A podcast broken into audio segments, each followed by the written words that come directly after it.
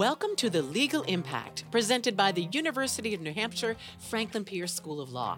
I'm your host, Laura Knoy. Today, an area of the law that concerns just about everyone these days privacy and data.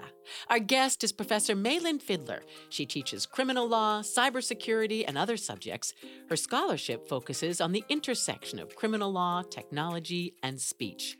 Professor Fidler is also an expert on the Fourth Amendment and changing technology. And that's what we'll talk about today concepts she explores in a recent article for Lawfare titled Data Isn't Property it doesn't have to be. Professor Fidler, welcome to the Legal Impact. It's really great to have you here. Thanks so much for having me. So let's go back to basics for a moment. What does the Fourth Amendment say about privacy? So, the Fourth Amendment itself actually doesn't say anything about privacy, at least in those words. The Fourth Amendment talks about a specific right to be free from unreasonable searches and seizures conducted by the government. Now, over time, that has become about privacy. The courts began talking about the Fourth Amendment using privacy language more in the mid 20th century. That's where we get the famous reasonable expectation of privacy test. But even after this shift, it's important to remember that the Fourth Amendment is really only about the government and privacy against the government, not other actors. Oh, that's really interesting. So, talk a little bit more about that, Professor Fidler. It's privacy from the government, not about private actors, including, as we'll discuss later, my cell phone provider.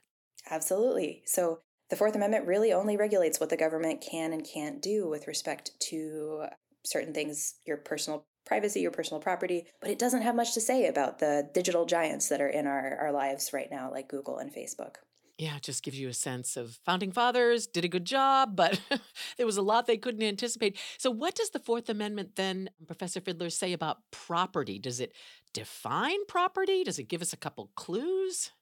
Well, actually, before we move on to that, I want to clarify one piece. It's actually very intentional that the Fourth Amendment is only against the government. It wasn't supposed to be a broad ranging privacy regulatory mechanism the Bill of Rights is structured in such a way that it is addressing concerns about the government. There's definitely a lot of other places we can build in protections against uh, actors like Google and Facebook, but that's not what the Fourth Amendment is, is doing. Great. Important clarification. So, what about property? Is there anything in the Fourth Amendment about that?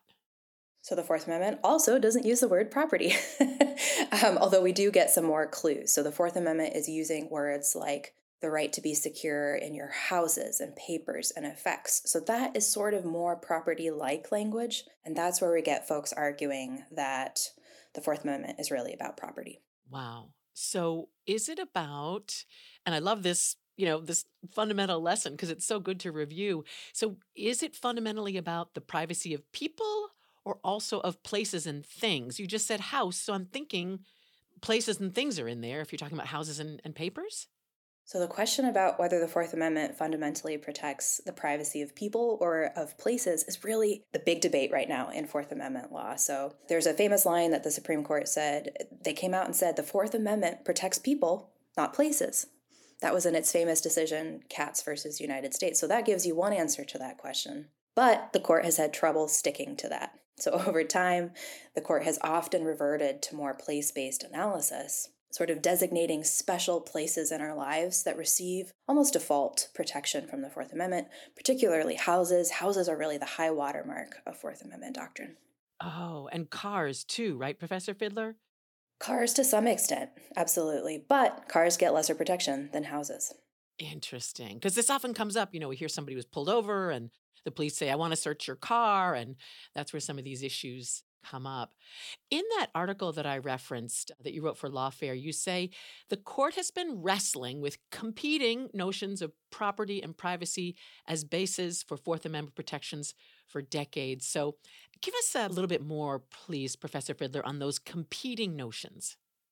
Sure. So the competing notions, let's start with the, the privacy approach. So the privacy based notion is based off of something called the reasonable expectation of privacy. Under that approach, that means that the Fourth Amendment guarantees you freedom, again, from government searches and seizures where you have a reasonable expectation of privacy. Now, there's lots of areas in our lives where people agree, yeah, we have a reasonable expectation of privacy, right? Again, your house is going to be one of those, your car, again, to some extent, maybe a purse. But beyond those sort of obvious things that we agree on, there's a bit of a difficulty in deciding when do we have a reasonable expectation of privacy. The original case that from which this test was developed actually dealt with someone having a conversation in a public phone booth. And the court said, yeah, you have a reasonable expectation of privacy in a phone booth. But that's something that's very easy to contest. I asked my students, and they're very easily able to come up with counter arguments about why you don't have a reasonable expectation of privacy in a public phone booth. I'm impressed that your students knew what a public phone booth was. I mean, it takes a little bit of explanation. Right. Yeah, yeah, yeah. So yeah. go ahead, Professor Fidler.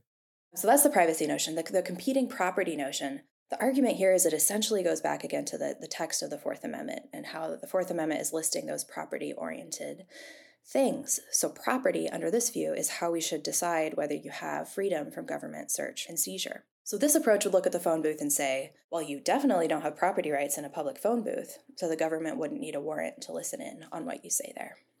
Really interesting. So, how have the interpretations about privacy changed over time? I'm guessing there's been a lot of change since the beginning. There's been a lot of shifts, yeah, and not all of them have shown up in Fourth Amendment law. So, really, the reasonable expectation of privacy that we see coming through in Fourth Amendment law centers around this notion of privacy as the right to be let alone, right? You get to keep other people out, you have your own little sphere of influence. But especially as other, you know, the digital giants have come into our lives and that kind of thing, there's been other notions of privacy that have been surfacing in legislation and regulation. So maybe privacy is about the right to control who has access to your information, or privacy as self determination. So those notions are coming up more and more over time. Well, and let's let's go there because it's so interesting, you know, you talk about privacy and the digital giants and how the Fourth Amendment only really directly addresses privacy from government intrusion. When I hand over information about myself to my cell phone provider or to Microsoft or to whatever social media platform I may be engaged in, you know, I'm willingly handing over my information to those entities, Professor Fidler. What sorts of privacy, if any, can I expect there? So I'm going to focus this answer on what privacy you, you, can expect in that information from the government. So once you hand over that information to Google, what kind of privacy do you have against the government asking Google for that information? So let's go back to the reasonable expectation of privacy uh, conversation. It, it, it's very easy to argue, yeah, you have a reasonable expectation of privacy, and a lot of that data, it's personal, it's private. But the court has actually gone in a different direction and developed something called the third party doctrine. So this refers to the fact that once you hand over data to Google, etc., you're handing it over to a third party. And the, the court has said you are voluntarily relinquishing any privacy that you had in that information. So you no longer have a reasonable expectation of privacy. That means the government doesn't have to get a warrant for that information. So that's the third party doctrine. It's highly criticized. I do want to make one one little caveat here, which is Depends on the category of data. So, over time, different levels of protection have developed largely to protect content, things like our thoughts, our feelings in, in written form or otherwise. But there's less protection around uh, things like think about a letter. The contents of the letter are protected, but the address, the weight of the envelope, those kinds of things aren't protected under the third party doctrine. Wow. So we're not on video, but my mouth is hanging open. I mean, so I used to, tell me if I'm wrong here, Professor Fidler, I used to have a reasonable expectation that Google would not hand over my information to the government. But under this third party doctrine, why, yes, indeed, Google can hand everything over about me to the government? Not quite. So, this doctrine actually emerged a long time ago when the sort of data giants in our lives were the phone companies. So this is actually quite an old doctrine. So Google grew up in the age of the third party doctrine and has been sort of only existing with with that set of expectations. Now, this is where it gets really interesting. Google doesn't want to hand over all of your data to the government without a warrant because what would that do to its its customer base, right? They wouldn't be super happy about that. So, one of the interesting things we've seen in the digital age is these private actors starting to act like quasi judicial actors. So, Google will scrutinize requests that are coming in from the government and decide, eh, you know, are they going to grant that or not? And now, probably more often than not, they do grant it, but uh, sorry, it's an interesting situation where we have a private actor with a lot of power over whether to grant government requests for information. Wow, that is really interesting. And I like the way that you said it. These private actors, companies like Google or whatever kind of acting as quasi judicial actors, saying, yes, this is a legit request. No, this isn't a legit request. A role that we would expect a court or, or judges to play. So, in that Lawfare article that I referenced earlier, you make the case, Professor Fidler, for what you call a property informed approach. So, really interesting. What is a property informed approach? So, property informed approach is what I'm trying to put forward as my answer to what do we do with these two competing concepts of the Fourth Amendment? We have privacy on the one hand, property on the other. They both have pros and cons. Property informed approach, I'm going to give a little bit of background about a pure property approach first. So, a pure property approach to the Fourth Amendment, or property maximalists, as I call them, say, okay, we have property. In the law, we think about property as a bundle of rights. So, you have a right to sell property, you have a right to exclude others, etc. So, there's this bundle of rights. Property maximalists in the Fourth Amendment context say you only get Fourth Amendment protection when you have all of those sticks in that full bundle basically what that means is you would only get Fourth Amendment protection about things that you own instead of renting. That, that's a little bit of an overstatement, but uh, for, for our purposes, that'll work. So, what I think is that's not right. We don't need all the sticks in the bundle. What we do need is, is at least one of those sticks in the bundle, and I think that stick is the right to exclude. I think Fourth Amendment is really getting at when do you have a right to exclude someone, and when you have a right to exclude someone, that's when you should have protection from government searches and seizures. So, let's talk about the rent versus own thing. So let's say you're renting an apartment. Okay, you don't have full property rights over it, but you do have a right to exclude people from coming into your apartment willy nilly, for example. You don't have the right to exclude everyone all the time. Your landlord is able to come in sometimes, but you generally have a right to exclude. And so that's where Fourth Amendment protections come from. Oh, that's interesting. It's a little a little less well defined, but also more flexible. And mm, you know, just sitting here as a, a regular non legal person, I can I can see what you're saying. You know, I have to let my landlord in. I have to let in the person that maybe the landlord hired to fix the heater, but I don't have to let in just any random person who knocks on the door. Right. And this is an attempt to blend, as you said, some of the best definitional firmness of the property approach with a little bit more flexibility. And one of those aspects of flexibility is we can find right to, rights to exclude in many sources of law. It's not just something that we decide that you have, so we can look at property rights, we can also look at statutes. That really opens the door to a wider array of sources for this property informed right. So, what role have statutes, either federal or state, played in data privacy protection, Professor Fidler? And do you see any statutes out there that are maybe adopting this property informed approach?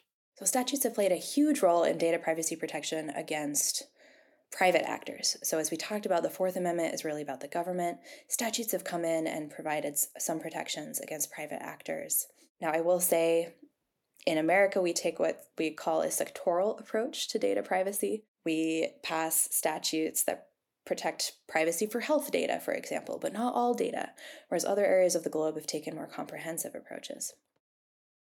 But these statutes often convey what I consider to be rights to exclude. So these statutes that have developed in the private sort of realm are actually very helpful in locating these rights to exclude under this, this proposal for the Fourth Amendment.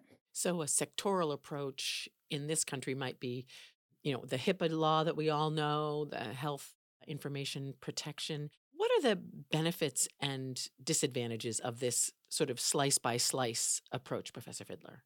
Yeah, so one of the big advantages is it tailors the privacy rights that you have to very specific forms of data. So health law, sorry, health data, right? That's very sensitive and you probably want a lot of protections for that kind of data. And so going sector by sector allows you this tailoring, allows you to get higher protections where they're needed, and maybe not as high protections where they're not needed. The big drawback is that there's going to be data that falls through the cracks.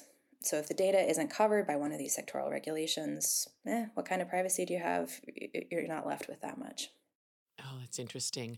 It's my impression, and please correct me if I'm wrong, that Europe takes a wider, tougher approach toward privacy protection than in the US. What have you observed there, Professor Fidler? Yeah, that's absolutely right. And in fact, they don't even call it privacy, they call it data protection. So sort of almost more militaristic term, right? They got to protect the data. It's not just privacy. And what this means is that data in particular has a whole host of specific protections that come with it. So it's not just a, a nebulous concept of privacy. It, they define that you have the right to access your data that's held by say, private actors like Google. You have the right of rectification. So if they have wrong information about you, under a data protection regime, you might have the right to fix that data, that kind of thing. So it's it's very different. And in particular, data protection is not directed at the government. It's directed primarily at private actors. I mean, the government is, is swept in as well to some degree, but it's primarily directed at private actors. Does it work, Professor Fidler? Because I'm skeptical. I mean, they just the digital world just seems like the Wild West. There's just so many holes and so many you know, bad actors. And, you know, once a month you get a letter from some service provider saying, oops, sorry, we were hacked. I mean, do these tougher laws actually work? I think I might contest calling them tougher. I think I would call them more comprehensive. So it requires private actors, right, to give you this range of rights. Does it work?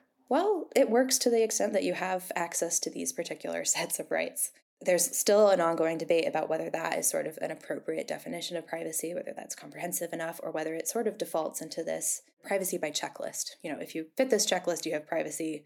Is that really a substantive right to privacy? That kind of thing. Are there any upcoming Supreme Court cases that you'll be watching that pertain to this issue of privacy and data?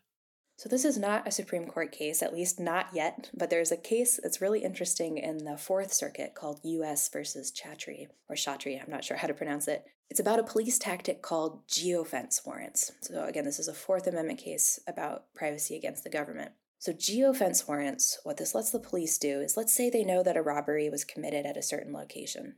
What they can do is they can ask data providers like Google for a list of all of the cell phone numbers that were in the general area of that robbery.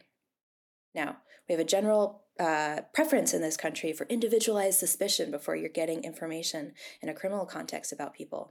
They don't have individualized suspicion about all of the people that were in the area of the robbery. And so there's a, an ongoing debate about how the Fourth Amendment should apply to this particular tactic. Now, my view, right, the property informed view would say that the Fourth Amendment doesn't allow this kind of thing, at least without proper legal process. Okay, obviously, you don't have a right to exclude others from knowing your location when you're in public, other people can see you. But there would be particular statutes that we could look at that say you do have a right to exclude certain people from accessing that information from your phone records. So, what's really interesting about this Fourth Circuit case is that in response to this litigation, Google and some other major tech players have changed the technological process of how they collect this kind of information so that the government can actually get the kind of information they're looking for, even if they have the appropriate legal process. And so, again, we see private actors playing a role in this process through technology as sort of quasi judicial actors. That's really interesting. So, if I happen to be in the vicinity of that crime, the government would ask Google, you know, could you give us Laura Knoy's cell phone number? I mean, well, they wouldn't know it was me, but they would they would give they would ask Google to give all the cell phone numbers of people who were in that area, including mine, and all of a sudden I would be sort of part of this case, whether I wanted to be or not. Yeah, part of the case at least for a while until they, you know, cross you off the list as a as a suspect. Almost like I'm a digital witness. I didn't yeah, see it, mm-hmm. but I was sort of digitally in the area. Oh, it's really interesting. Mm-hmm. All right, we will keep an eye on that one for sure. What about your own digital footprint in the world, Professor Fidler, given your expertise in this area? So, the one thing I would say to everybody is use and support encrypted products. So, there's a huge misconception that encryption is only good for or used by criminals or folks who have something to hide. That's absolutely not true. Everybody should be using it. So, use it, donate to efforts, download Signal. That's an app today. And Signal is an app that allows uh, uh encryption? Uh, encrypted messaging, oh, text okay. messaging. Wow. All right. And phone calls, encrypted phone calls as well. Thank you very much. That's all the time we have, Professor Fidler. I really appreciate you being with us today. Thanks so much. That's Professor Mailyn Fidler. She teaches criminal law, criminal procedure, cybersecurity, and copyright at UNH Franklin Pierce School of Law. Well, that's it for this month's episode of The Legal Impact. I'm Laura Knoy, Director of Community Engagement at the Law School's Rudman Center for Justice, Leadership, and Public Service. Our show is recorded, edited, and produced by the Marlin Fitzwater Center for Communication at Franklin Pierce University. Opinions discussed on The Legal Impact do not constitute legal advice or represent the official views of the University of New Hampshire. Thanks for listening to The Legal Impact.